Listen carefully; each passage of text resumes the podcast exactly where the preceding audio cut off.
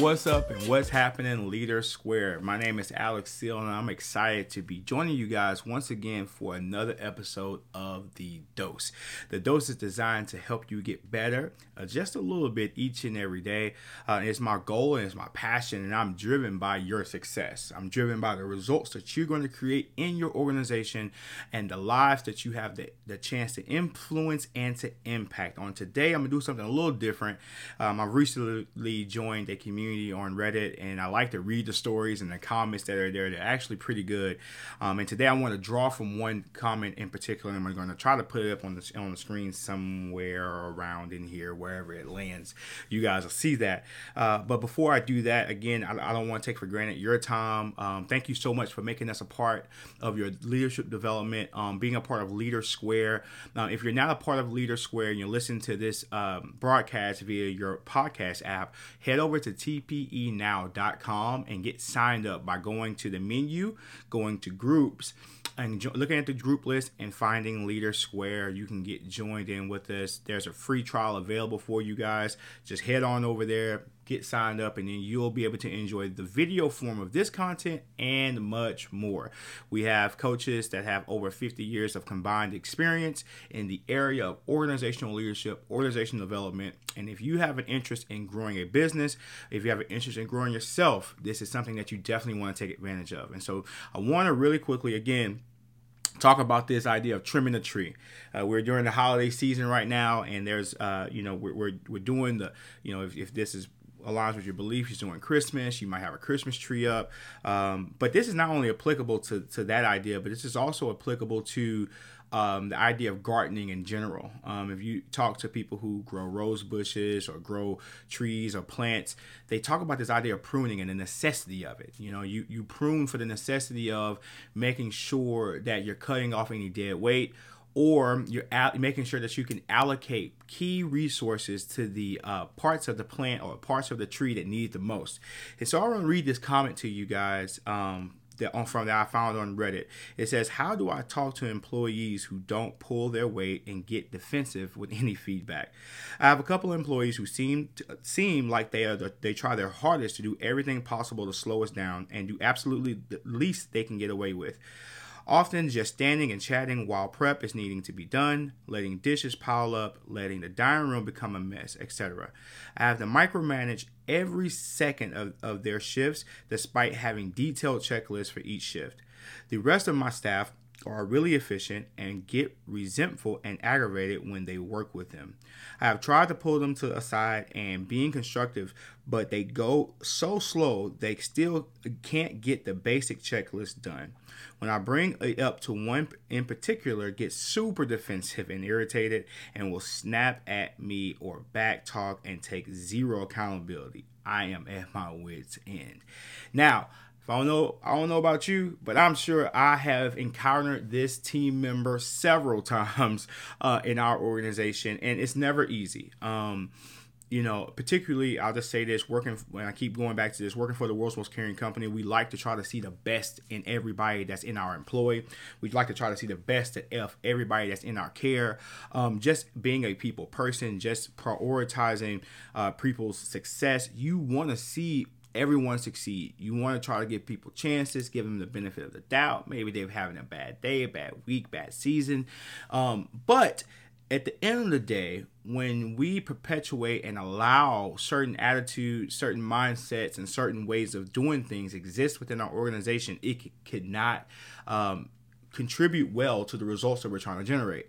And so, there's three key things that I want you to think about when you have uh, a teammate or a coworker that fits the bill of this description uh, in this comment, what do you do? What uh, could some of the things that could happen from allowing that person to stay on board with your staff? So number one, um, and this is and a pretty obvious one to, to, me is poor customer experience. When you allow people who are uh, not productive, who um, do not abide by the systems that you've put in place to try to make your your uh, organization more efficient um, and ultimately when you're trying to create more efficiency you're creating productivity you're creating more resources from a labor spend uh, opportunity to be able to put back into the business as it relates to how well you serve your your clientele your customer. When you have people that are working against that, it makes it really hard to pour as much number one as much of the resources that you want to put into the experience, and then number two. Um, those individuals who are underperforming, they in turn impact the guest experience or the customer experience in a negative way. So you want to make sure that you that that you are understanding that by allowing people to stay on your staff that do not um, promote positive work uh, activities, that do not promote positive work actions, will provide a poor customer experience. Number two, they become a bottleneck for growth um, when you have folks who are not dialed into the vision and not dialed into what it takes to make your organization productive, to make the things that you want to do uh, come alive, when they are thinking more about themselves and how comfortable they want to make themselves and not pushing themselves like everyone else is to make things better for the, for the organization and to continue to prioritize the, the, the key uh, the performance indicators for the organization you um, allow a bottleneck to exist by not addressing that um, those that individual or those sets of individuals appropriately.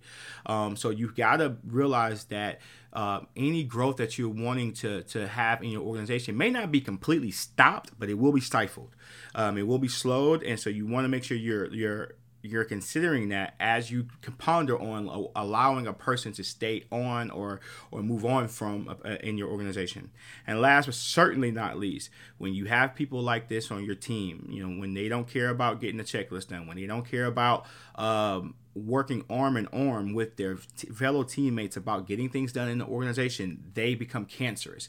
And so, what I mean by uh, by when I say that is they have the opportunity to impact your teams in a negative way because they are doing things um, that that the team knows isn't right, but that when those other team members see you allowing those things, that incentivizes them to slack off too. Um, you might have the a good set of uh, team members who have integrity, who won't slack off, who look at themselves and know that they're measured by the things that they do. But you also have a segment of the team that will look at those individuals who aren't being held accountable, who aren't being held to the high standard that you have within your organization, and they're going to immediately say, "Well, if they're getting away with it, I can get away with it too." And so then you create this this snowball effect of issues that is going to be larger than you would like to uh, deal with just because you didn't choose to deal with the issue in the beginning when it was small.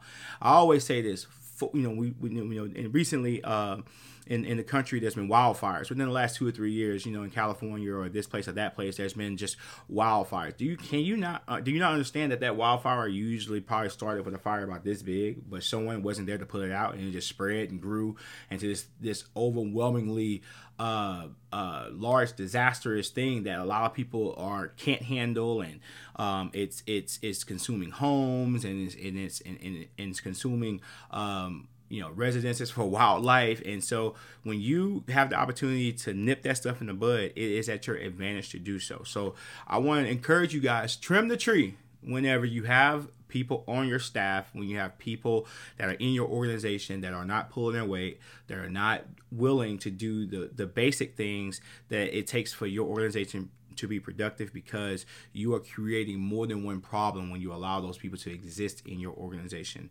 All right, guys, I sure hope something was said during this time that will help you pivot into your next, that will help you see uh, that your journey in leadership is is real, that is valuable, and the better you become, the better your organization will become. Thank you guys so much for tuning in again. My name is Alex. Uh, you can catch the dose twice a week here on Leader Square. We also will be um, on your favorite podcast uh, platform twice a week. I mean, until next time, Leader Square. Peace.